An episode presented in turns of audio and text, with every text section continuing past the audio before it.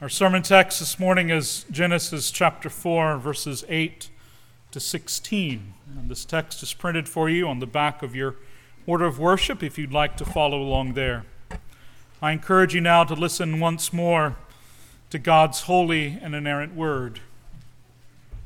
Genesis 4 tells us this Cain spoke to Abel, his brother.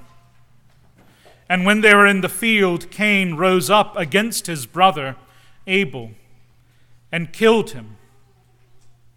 And the Lord, that is Yahweh, said to Cain, Where is Abel, your brother?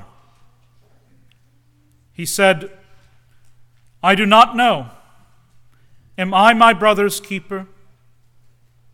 And Yahweh said, What have you done? The voice of your brother's blood is crying to me from the ground. And now you are cursed from the ground, which has opened its mouth to receive your brother's blood from your hand. When you work the ground, it shall no longer yield to you its strength. You shall be a fugitive and a wanderer on the earth. Cain said to Yahweh, my punishment is greater than I can bear. Behold, you have driven me today away from the ground, and from your face I shall be hidden. I shall be a fugitive and a wanderer on the earth, and whoever finds me will kill me. Then Yahweh said to him, Not so. If anyone kills Cain, Vengeance shall be taken on him sevenfold. And Yahweh put a mark on Cain, lest any who found him should attack him. Then Cain went away from the presence of Yahweh and settled in the land of Nod, east of Eden. Thus far, the reading of God's word, it is absolutely true and it is given to you because your Father in heaven loves you. Let's pray.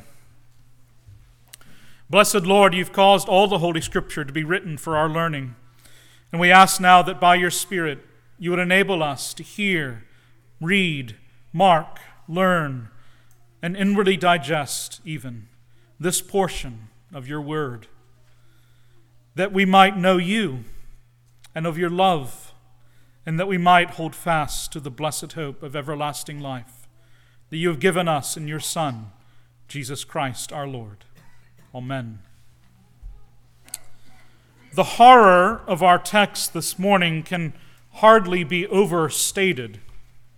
Earlier in chapter 4, as we looked at last week, the Lord has drawn near to Cain and has warned him about the sin that is crouching like a beast, like a dragon, like a serpent at his door, desiring to overpower and consume him.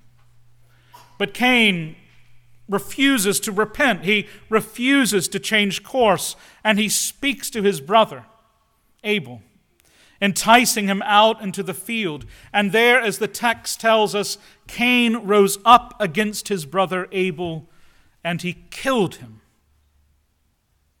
Several things are important to understand to fully grasp the horror of this murder and Cain's transgression, not only against his brother and his parents, but most ultimately against God. First, we know from the end of Genesis 4 that the Lord soon would give Seth to Adam and Eve as a replacement for Abel after the death at his hands at the hands of Cain. And then in the beginning of Genesis 5, we're told that Adam was 130 years old when Seth was born. Taking these facts together, it seems very likely that at the time of Abel's murder, he and Cain were already mature men, perhaps even at least 100 years old, already with wives and families of their own. This story of Cain's murder of his brother is not two immature teenage boys fighting over something petty in a moment of anger with an unfortunate result. That is not what it is at all. No, this is the story of a mature and full grown man striking down his brother with violence in a bid for power and primacy over the human race. This wasn't just about Cain having a, a grudge against Abel. This was about Cain seeking to dominate the human race at the very beginning of its life and being willing to kill his brother to bring about that outcome. It's also important to remember that Cain does not kill his brother here in a, in a peak of anger, right? It's, it's not just a momentary thing. No, this murder is cold blooded, it's thought out. Cain has received that warning from the Lord. He has consciously rejected God's authority and God's rebuke. Cain has falsely led his brother out into the field, using deception to put him in a vulnerable place, and then he turns against Abel and kills him, as the text says. The final horror of this story is just the violence of it. Remember, there's no swords or spears at this time in human history. There are no bows and arrows. There's no advanced human tools for warfare. In fact, as far as we know from the scriptures, no one had actually ever physically died before this moment. And yet we know from the Lord's own mouth that Abel died through bloodshed, his blood poured out into the ground. Taking those facts together, if Cain killed his brother, there was only one way to do it by beating him to death, perhaps with a rock or a branch of a tree, until Abel's blood flowed into the earth. I know it may be hard to think about these things, but we, we can't turn our face away from the truth of this story, even the horror of it if we're going to understand its meaning, and particularly if we're going to understand the significance of the Lord's response to Cain's sin. You see, right here at the headwaters of human history, right at the beginning of the scriptural narrative, is, is recorded for us one of the most heinous sins that human beings will ever commit. Ever. Given the context, the innocence of the moment the horror and the violence of what Cain does. So, given this reality, how will God respond? Right? That's the great question. Who really is this God of heaven and earth? How will he deal with this horror in his creation? Our passage this morning reveals clearly and unmistakably that the God who made heaven and earth is also the God who shows mercy and patience in his judgment. Remember, as we heard earlier this morning from Exodus 34, when God revealed himself to Moses at Mount Sinai, he did so with these, Lord, with these words. He said, Yahweh, Yahweh, a God merciful and gracious, slow to anger, and abounding in steadfast love and faithfulness, forgiving iniquity and transgression and sin but who will by no means clear the guilty. Now, God's justice and holiness, as He reveals Himself in this seminal moment in Exodus 34 in Old Testament history, it means that He will, His justice and holiness mean, means that He will by no means perish the thought. He will by no means clear the guilty. Yes, that is true. And yet, in the midst of God's promise to judge ultimately, there is also this promise that He will be slow to anger, that He will show patience in His judgment, that He will be long suffering with His creation, that He will be always ready to forgive iniquity and transgression and sin. Our passage this morning, I would argue, demonstrates that God's own self description in Exodus 34 is rooted in his historical actions with humanity. There is absolute integrity between who God claims to be and who he reveals himself to be in time and space. For in this passage, God is unmistakably slow to anger. Consider for a moment how the Lord might have responded to Cain after his sin. What might Genesis 4 have contained? He might, example, for example, simply have executed Cain. Right? When he came to him and said, Where is your brother? Clearly, Cain deserved that. If anyone deserved to be put to death, Cain did. If the Lord had put Cain to death, who could have complained? Cain had killed his brother in cold blood, and he had done so in a deeply heinous way. His action was not just murder, it was also high handed and deliberate rebellion against God. But God does not kill Cain. I mean, do you see that? I mean, that's remarkable in this passage. Even after Cain lies and compounds his sin and seeks to deceive God, scoffing at his authority, saying, I don't know where Cain is. Am I my brother's keeper? Still, God does not put him to death. Still, God does not execute this man. Instead, God says Cain will be cursed from the ground, that the ground will not easily now produce fruit from his labor. And he declares that Cain will be a wanderer and a fugitive on the earth. Now, fascinatingly, Cain, rather than just simply realizing that he is getting an incredible amount of mercy from God merely by walking away with his life after murdering his brother, at this point, Cain complains to God. Do you see that? And, and a remarkable example of apparently unintentional irony. Cain says to the Lord, My punishment is greater than I can bear. Whoever finds me will kill me. Now, if it had been me handing out judgment that day, I'm pretty sure I would have had something smart to say to Cain in response to that complaint. Something like, Oh, wait a second, Cain, you're afraid someone's going to kill you? You mean like you just killed your brother? Like that? But that's not how the Lord responds. Even to Cain's false complaint that his punishment is too heavy for him to bear, the Lord is slow to anger. He doesn't even point out Cain's fundamental hypocrisy. He simply agrees that Cain will be in danger because of what he has done. And he promises, he swears a vow that he will protect the life of Cain from harm marking Cain and swearing that if anyone puts Cain to death, he will then be subject to the sevenfold vengeance of God. Beloved, right here at the beginning of the scriptures, we learn something essential about the character of the one and only living and true God. Yes, he will judge. Yes, by no means will he clear the guilty. But his judgment will almost always be delayed. He will not judge or punish immediately.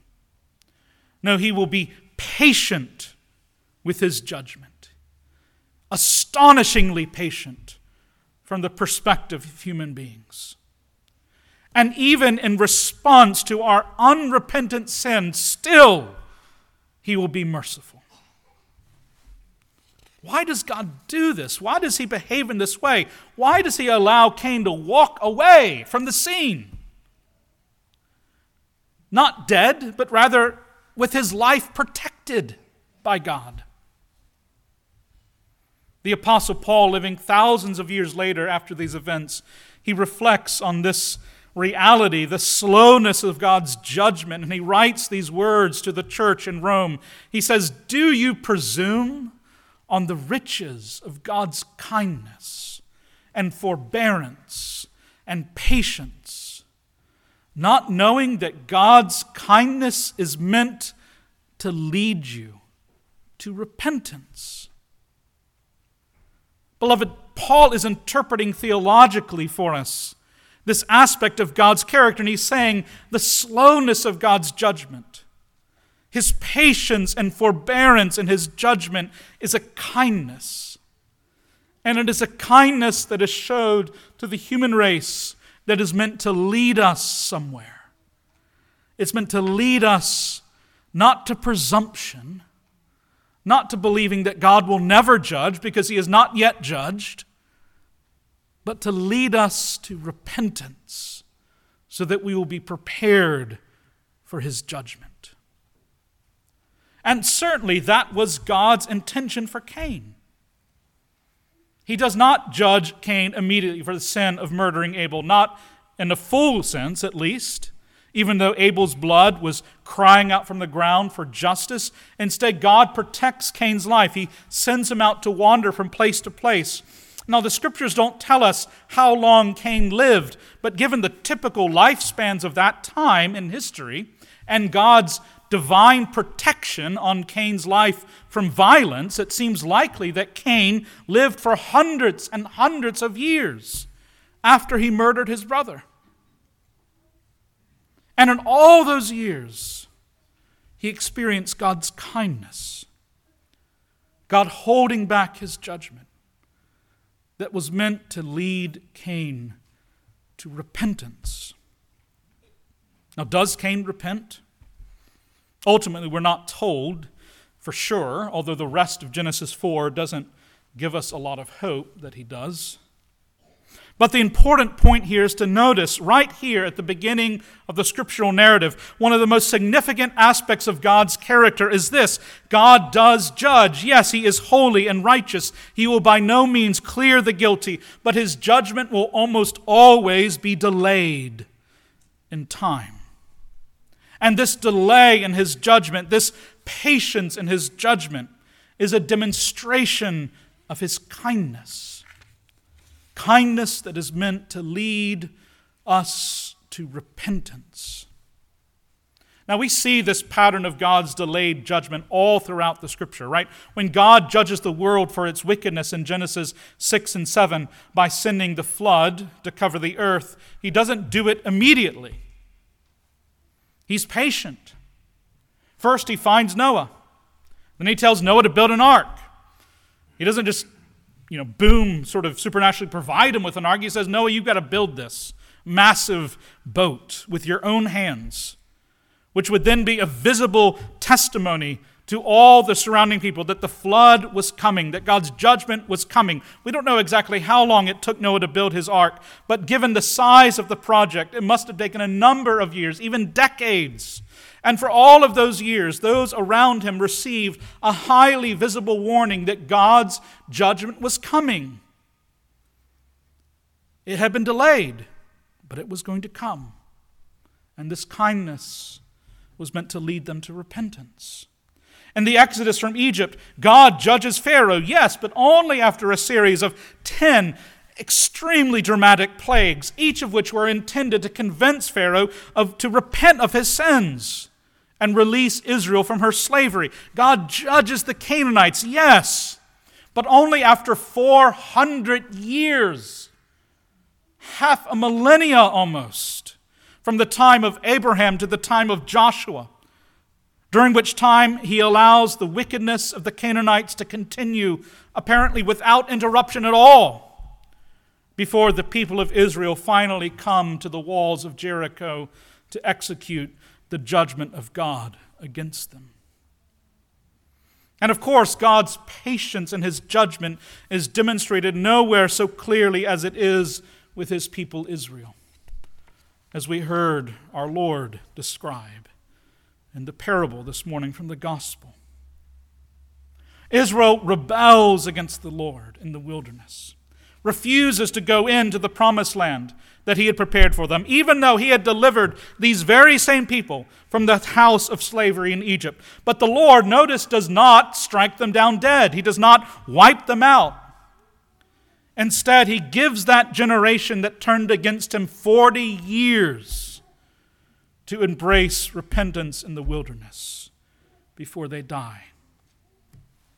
And then, once the children of those men and women are in the land, Israel almost immediately turns against the Lord, giving herself over to idolatry. Remember, this was the one thing that she could not do. And yet she does it almost immediately. Back in Deuteronomy, the Lord warns Israel specifically against the sin of idolatry again and again. He explicitly forbids it from them in the first and second commandments that he gives them. But the story of Israel's life in the land, almost from the very beginning, is a story of almost constant idolatry that the Lord himself compares again and again to adultery. There are some exceptions to this, of course. There are some faithful periods, but again and again and again, the people give themselves over to worshiping false idols, communing with false gods. The most heinous sin possible that they could commit against the one and only true and living God, the one who had chosen them and delivered them from slavery. But what does the Lord do? He delays his judgment. He sends prophets to his people. He sends Elijah and Isaiah and Hosea and Jeremiah and a host of others. And each of these prophets warn Israel again and again, warn Judah again and again to turn from their sin, to worship the Lord alone. And it is only after hundreds and hundreds of years that finally, in the end, the Lord judges his people and destroys their city and their temple and sends them into exile in Babylon. Beloved, this is who God is. Yes, He is holy and righteous and He judges sin, but always slowly always with patience and mercy. And this kindness is meant to lead to our repentance. Even as we look around the world today, as we think about the course of human history, we can see God's kindness and patience on display with the nations of the world, including our own. Now, some of us might be frustrated about this, right? We might be frustrated about the delay that exists in God judging the wickedness of the world. And to a certain extent, that frustration is understandable. Right? I wonder, as I read this story in Genesis 4, how did Adam and Eve feel about God's decision to let Cain walk away apparently scot free from the murder of their son, from the broken and bloody body of Abel? Surely they would have struggled to understand why God did not immediately enact full justice for the murder of Abel. Surely they would have struggled to understand why God protected Cain's life instead of taking it from him. And we ourselves can wrestle with this aspect of God's character in the same way, both on a, on a large scale, right? as we look around the world and we see the evil of the nations, including our own, as well as on a very personal scale, as we consider the sins of those who have, who have harmed us, who have violated us, and seem to have so far gotten away with it, have not been judged by God for the ways they have harmed us and sinned against us. But, friends, if we're frustrated by this aspect, of God's character, if we feel that tension between the judgment of God that we long for and the patience that He shows in bringing it, then we are in good company because the scriptures are full of the people of God wrestling with this tension. They're full of the cries of the righteous asking God to come in judgment. Don't wait any longer, the people of God say. Come and judge. Think of the Psalms as the psalmists again and again and again ask God to, to not be slow, to come quickly and judge the wicked. You can't read or pray the Psalms at all without seeing this emphasis, this cry for judgment all over the place. Or think of the souls of the martyrs in Revelation 6 who cry out to the Lord and say, How long, Lord Jesus, before you will judge and avenge our blood? on those who dwell on earth. Or think of the apostles in Acts 1, shortly after Jesus' resurrection, who ask him with eager expectation, Lord, now, now will you at this time restore the kingdom? Indeed, this aspect of submitting in this particular way to God's sovereignty, as we long for the fullness of God's judgment against evil and we wait for it to come without any control over when it will come, is one of the most profound tensions of the Christian life.